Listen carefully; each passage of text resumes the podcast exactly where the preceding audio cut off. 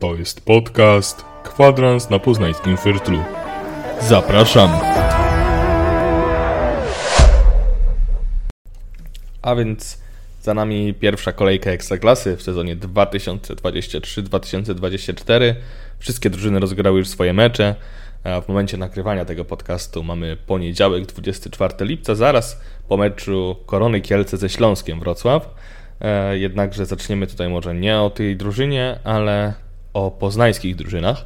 I zaczniemy może od Warty Poznań, która inaugurowała tegoroczny sezon Ekstraklasy e, meczem z Pogonią Szczecin na własnym boisku, jeszcze w Grodzisku Wielkopolskim. Miejmy nadzieję, że w kilku najbliższych latach Warta będzie mogła przeprowadzić się z powrotem do Poznania.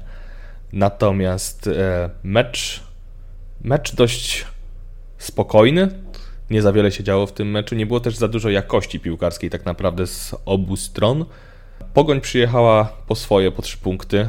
Jest to Pucharowicz. Wszyscy o tym też Warcie wiedzieli, że ten mecz w tym meczu raczej Warta nie będzie dominowała, nie będzie miała wyższego posiadania piłki, nie będzie narzucała swojego stylu gry. Pogoń od początku w zasadzie przejęła inicjatywę w meczu, także z tej inicjatywy tak naprawdę niewiele wynikało. Goście dominowali, natomiast nie stworzyli w ten sposób tak naprawdę żadnego realnego zagrożenia. I to nawet Warta miała tak naprawdę dopiero pierwszą prawdziwą okazję do strzelenia bramki. Sabicz miał taką okazję, który zaraz na początku oddał strzał tuż przed pola karnego. Próbował tym pokonać Dante Stipice, ale bramkarz sportowców zachował czujność, odbił piłkę, która została wybita. Przez następny okres meczu tak naprawdę niewiele się działo.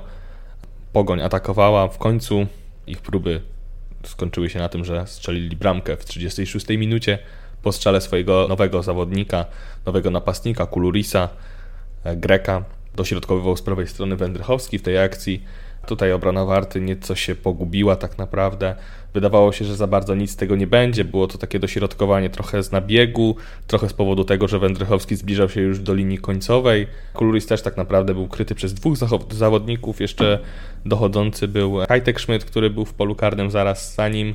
Natomiast pewne niezrozumienie w obronie Warty, to, że chociażby Kupczak gubił krycie ponieważ minął się z piłką i Kuluris miał czystą sytuację, dostawił nogę tak naprawdę i w ten sposób takim mocno sytuacyjnym strzałem pokonał Adriana Lisa. Ale tak naprawdę Warta już dwie minuty później mogła odpowiedzieć na tego straconego gola, bo w bardzo dobrej okazji odnalazł się Żurawski, który dostał naprawdę dobrą piłkę, jednakże nie dołożył nogi tak dobrze jak Kuluris niestety i, i strzelił woleja, który poleciał trybuny w pierwszej połowie tak naprawdę była to najlepsza okazja na zdobycie gola i to przez Pogoń i przez Wartę, natomiast ta próba Warty nie skończyła się tą bramką. A w drugiej połowie Warta miała kolejną tak naprawdę szansę na wyrównanie już w 51 minucie. Tam było dużo zamieszanie w polu karnym, jednak piłka ostatecznie wyszła na aut bramkowy. Zielonym zabrakło trochę szczęścia, można powiedzieć, takiego wyrachowania, żeby tą piłkę jakoś wepchnąć za linię bramkową. W tej akcji fajnym podaniem wykazał się Sawicz, który w ogóle był dość aktywny w tych początkowych fazach obu połów. Bartkowski tam miał dość mocny kąt, strzelał głową, natomiast nie udało się pozytywnie sfinalizować tej akcji. Później mecz raczej przebiegał dalej pod dyktando Pogoni, która próbowała atakować. Ostatni taki zryw warty to była 88, 89 minuta i doliczony czas gry, gdzie na dość dużej intensywności warcianie próbowali jeszcze coś e, zdziałać. Natomiast nie wyklarowali sobie tak naprawdę żadnej takiej sytuacji, z której mogłaby paść bramka. I mecz zakończył się wynikiem 1 do 0 po tym celnym strzale Kulurisa z 36 minuty. No, w Warcie widać, widać brak podstawowych zawodników tak naprawdę. Widać brak Adama z Relaka, chociaż jego mniej, najbardziej chyba widać brak Hała Kopczyńskiego. W zasadzie podstawowy defensor w linii pomocy Warty Poznań. Brakowało kasowania troszeczkę tych akcji w ich zarodku. W efekcie tego Dawid Szultek musiał wpuszczać też młodzież głównie z ławki niestety. Były to debiuty, natomiast wiadomo, to są młode, młodzi chłopacy, młodzieżowcy, jeszcze nie są w stanie, myślę, rywalizować na takim poziomie, a tym bardziej zarabiać strat. W wywiadzie dla sportowychfaktów.pl Dawid Szulczek mówił tak – Mamy świadomość, że musimy jeszcze kogoś ściągnąć w tym okienku i transfery będą. Dwóch obrońców przyjdzie do nas na pewno, a czas pokaże, czy nie będzie to nawet więcej nowych twarzy. Kilku piłkarzy odeszło, poza tym już w zeszłym sezonie nasza kadra nie należała do najszerszych. wszyscy w klubie wiedzą, że to musi być uzupełnione. I tak jak mówiłem, nie da się ukryć, że Warta Poznań pilnie potrzebuje wzmocnień, żeby spełnić cel, który postawiła sobie na ten sezon, a więc ponownie utrzymanie się w ekstraklasie. Odszedł przecież m.in. Robert Iwanow, który był najsolidniejszym z obrońców zielonych. I tutaj zapewne dość istotna dla mnie przynajmniej jest sytuacja Kajetana Szmyta. Oczywiście Warta dzięki niemu ma bardzo solidnego młodzieżowca, duży talent, chociaż meczu z Pogonią raczej nie zaliczy do udanych. Natomiast e, coraz bardziej wydaje mi się, że Warta mimo wszystko wyszłaby lepiej, gdyby sprzedała swojego zawodnika. E, te pieniądze z transferu, które pewnie będą oscylować wokół kilkuset do miliona euro, mogłyby uzupełnić kilka pozycji z solidnymi ligowcami, przynajmniej jak na warunki Warty. E, biorąc też pod uwagę, że trenerem jest e, dalej Dawid Szulczek, to można być pewnym, że nawet z przeciętnych na pierwszy rzut oka zawodników, akurat ten szkoleniowiec będzie w stanie wykrzesać ich najwyższe umiejętności i, i zrealizować właśnie ten cel, e, więc utrzymanie. Też należy pamiętać, że Warta tak naprawdę od kiedy tylko awansowała do ekstraklasy, cały czas jest spisywana na straty przed rozpoczęciem każdego sezonu a chociażby poprzednie rozgrywki zakończyli na wysokim e, szóstym miejscu i tak naprawdę do ostatnich kolejek liczyli się w grze o to czwarte miejsce premiowane awansem do eliminacji europejskich pucharów. Najbliższy mecz warty już jest e, w tę sobotę, ponownie u siebie, czyli w Grodzisku Wielkopolskim e, o godzinie 15. Tym razem przeciwnikiem Zielonych będzie Górnik Zabrze, który też rozpoczął rozgrywki od falstartu i porażki domowej u siebie z Radomiakiem Radom, a więc na pewno oba zespoły będą walczyły o te pierwsze trzy punkty w tym sezonie. Pierwsze punkty w zasadzie w tym sezonie, dlatego może być to naprawdę e, ciekawe widowisko, do którego oczywiście gorąco zapraszam, żeby oglądać mecze Warty z trybun w Grodzisku. To tyle, jeśli chodzi o zespół Warty Poznań. Natomiast w tej kolejce swój mecz rozegrał także klub Lecha Poznań, który rozpoczynał sezon wyjazdem do Gliwic, do piątej drużyny z poprzedniego sezonu, a więc na pewno jeden z najcięższych wyjazdów w tym sezonie przed klubem z bułgarskiej. Lech rozpoczął ten sezon jako ostatni z tych klubów, które grają w eliminacjach do europejskich pucharów. Wcześniej swoje mecze Wygrał Raków Częstochowa 3-0 z Jagiellonią Białystok, Legia Warszawa 3-0 z ŁKS-em Łódź oraz e, wcześniej właśnie omówiony mecz Pogoni Szczecin z Wartą Poznań. Patrząc na wyjściową jedenastkę kolejorza, można było zauważyć obecność Mikaela Iszaka, który wracał po, po, można powiedzieć, kontuzji, tak naprawdę po chorobie, po, po ciężkiej chorobie, po boreliozie.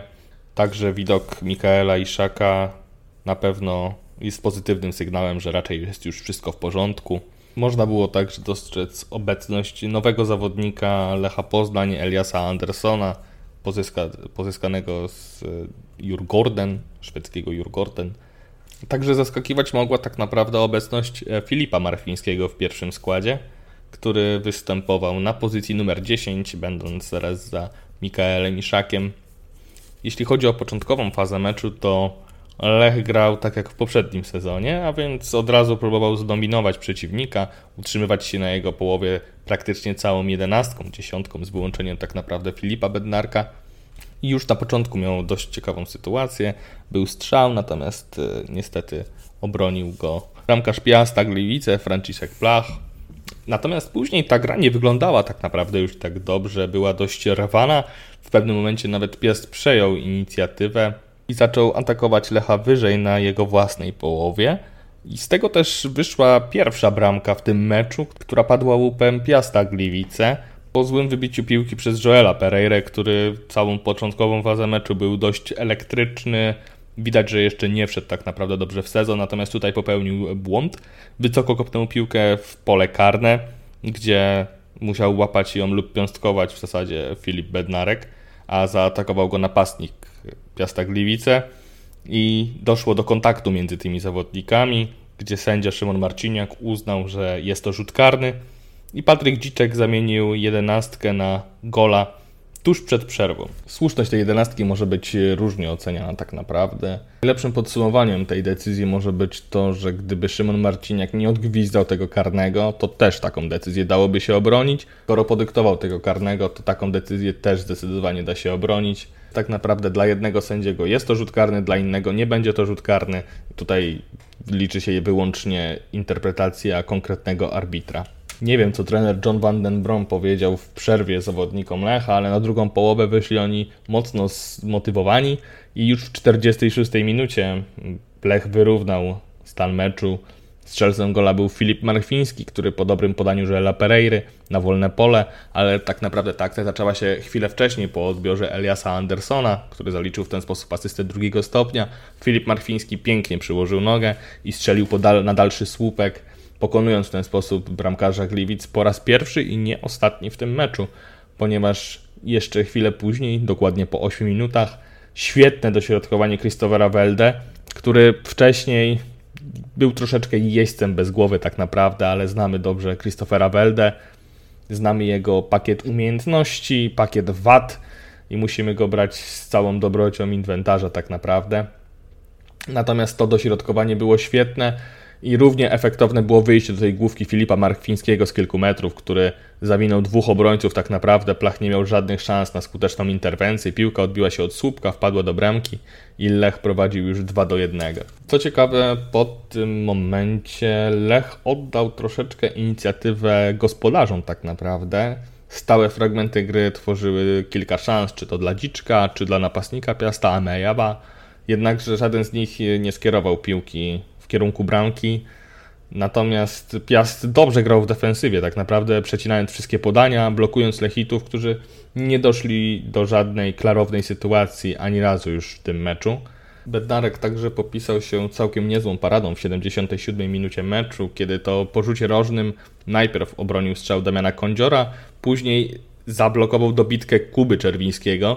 Natomiast przynajmniej w mojej opinii ta druga świetna parada wynikała tak naprawdę z gorszej obrony tego strzału Damiana Kądziora, gdzie wypuścił troszeczkę piłkę przed siebie. Czerwiński miał naprawdę znakomitą sytuację na zdobycie bramki, ale tutaj już bramkarz Lecha się popisał i nie pozwolił na przejście piłki za swoje plecy. Piast powinien jednak ten mecz wyrównać w 102 minucie, a więc w 12 minucie doliczonego czasu gry gdy Arkadiusz Pyrka miał idealną sytuację na strzelenie gola dającego remis Piastowi, jednak spudłował z 3 metrów. Tutaj Bednarek już nie miałby nic do powiedzenia po pierwszej paradzie. To powinien być gol, natomiast Lechito można powiedzieć się upiekło. Jednakże po raz pierwszy od dawna Lech tak naprawdę odwrócił losy meczu, który był przegrywany w pierwszej połowie, a więc był wynik 1-0 do przerwy, Lech wygrał 2 do 1. Może nie, styl nie był najlepszy, nie wygrał tego meczu w najlepszym swoim wykonaniu, natomiast przywiózł 3 punkty, a to jest najważniejsze. Jeśli ta drużyna chce się bić o mistrzostwo, to takie mecze właśnie trzeba wygrywać, trzeba dowozić, nawet brudną grą, czasami nieskuteczną. Natomiast e, w podobny sposób Raków Częstochowa zdobył Mistrzostwo Polski w poprzednim sezonie, gdzie nie zawsze był tym lepszym zespołem, tym silniejszym zespołem, natomiast potrafił dowozić wyniki 1-0, 2-1 i dzięki temu potrafił zdobyć mistrzostwo w poprzednim sezonie z dość wysoką zaliczką punktową nad drugą Legią Warszawa. Lechici mogą być zadowoleni z przebiegu meczu, z wygranej, natomiast niestety boisko z powodu urazu opuścił Radosław Murawski. Nasz pomocnik trzymał się za kolano po starciu z jednym z rywali. W roli środkowego pomocnika zastąpił go Elias Anderson, który ten mecz zaczynał na lewej obronie, za niego wszedł Barry Douglas. Natomiast miejmy nadzieję, że z Radkiem Murawskim jest wszystko w porządku, mając też na względzie to, że obecnie kontuzjowany jest również Nika Kwekweskiri e, i tak naprawdę zostajemy z jednym dominalnym środkowym obrońcą defensywnym, tą szóstką, ósemką.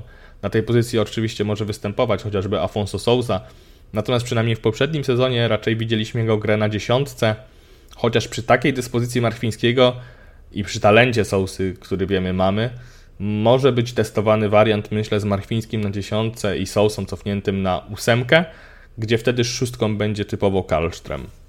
Swój najbliższy mecz Lech rozegra już w czwartek. Podejmie u siebie Żalgiris w eliminacjach Ligi Konferencji Europy, a kolejny mecz rozgrywany w ramach PKO BP Ekstraklasy rozegra w niedzielę o 17.30 także u siebie przy Bułgarskiej 17, podejmując Radomiaka. Tutaj również zapraszam kibiców bardzo serdecznie do odwiedzenia stadionu na Bułgarskiej i kibicowania naszym chłopakom z Lecha. Swoje mecze rozpoczęła także druga liga, w której występuje druga drużyna Lecha Poznań. W ostatnim meczu zremisowali oni na wyjeździe z Olimpia Melbląg po golach Filipa Wolskiego oraz Szymona Pawłowskiego w 92 minucie, dającego wyrównanie. Lech objął prowadzenie w 47 minucie właśnie po golu Filipa Wolskiego, jednakże w 70 minucie Adam Żak wykorzystał jedenastkę, dający remis drużynie Olimpii.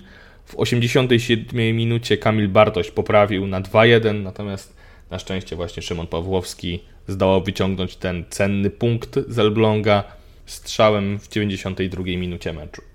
Najbliższy mecz druga drużyna Lecha Poznań rozegra także na wyjeździe. Zagra go w piątek o 19.30 i przeciwnikiem będzie Chojniczanka Chojnice. Zapraszam do oglądania na dostępnych kanałach i kibicowania też naszym młodym chłopakom, najprawdopodobniej też wielu przyszłym talentom, którzy zasilą pierwszą drużynę Lecha Poznań w przyszłości. A na dziś będzie to już wszystko. Dziękuję Wam bardzo za słuchanie podcastu Kwadrans na poznańskim Fyrtlu i do usłyszenia już za tydzień.